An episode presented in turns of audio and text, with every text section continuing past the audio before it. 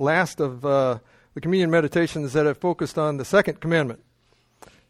And the question we're looking at today is, what are the reasons annexed to the second commandment? Annexed means kind of attached there, and that help us to understand it a little better.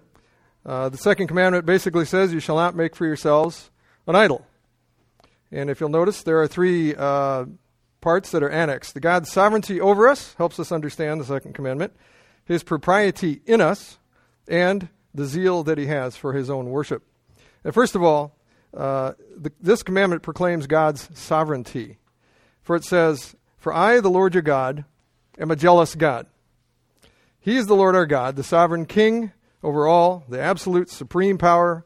The right of dominion is his over all. He is the sole and only authority in declaring how he should be worshipped." Psalm 95 says, "For the Lord is the great God and the great king above all gods." So, as his subjects, we must worship him as he has appointed in his word, and usually rebelling against a sovereign, almighty king is not wise. Secondly, we see that the Lord has propriety over us. I had to look up that word. I thought I knew what it meant, and I was right. Propriety, in this case, it's an older English word, and it means ownership or property. So, we belong to the Lord, praise God. And I got to thinking about this, and proprietary, the first thing that came to my mind was proprietary software. And I got to thinking about that. Well, that's what we are. We're proprietary software. We're, in a sense, we have his trademark on us. We are not open source.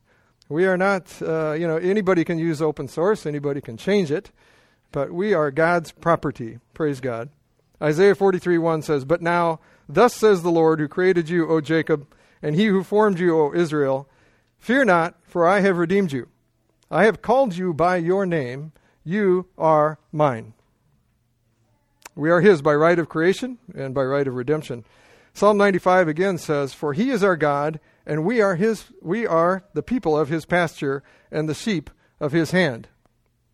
Exodus 19 says, "Now therefore, if you will indeed obey my voice and keep my covenant," he's saying to his covenant people, "then you shall be a special treasure to me above all people, for all the earth is mine." 1 Corinthians 6 says, "You are not your own, you were bought at a price. Therefore glorify God in your body and in your spirit, which are God's." Your body is his, and your spirit is his. These are comforting verses, and I think they're sobering, too, to me, in that we still tend to rebel against the one who redeemed us, who cares for us like a shepherd, and lovingly declares that we are his.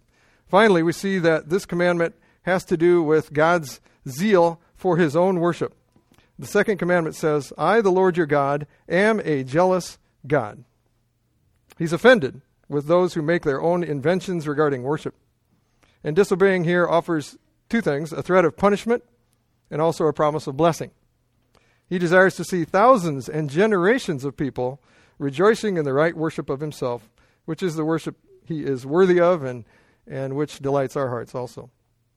Now, the Lord Jesus showed his zeal, you all know, when he was incarnate, when he cleared the temple of the money changers. His disciples remembered from Psalm 69, it said, "Zeal for your house has eaten me up." And other versions say, "consumed me," but I like that. "Zeal for your house has eaten me up." In other words, consumed me with fervor, or intensity, or passion. And certainly the Lord Jesus had that for his Father's house. And in other words, the Lord Jesus was zealous to the point of being angry, because he was and still is zealous and intensely jealous for worship to be as God has commanded it to be. So, brothers and sisters, we come to this table now because the Lord our God is sovereign over us, and we should obey our King. Secondly, because we are his. We are redeemed by him. He bought us. And finally, he is jealous, and he is zealous for his worship to be holy. Let's pray. Lord, we do exalt you as the sovereign King over all, and our King. And as such, we are your servants and should obey you in all things. Lord, forgive us for not always worshiping you as you desire. We are humbled and grateful that you would call us your own. We can't even fathom this love for us, but we do worship you for it, and we long to be like our Lord Jesus, to have a deeper zeal for worshiping you and doing as you have commanded us. Lord, give us wisdom and strength to do this.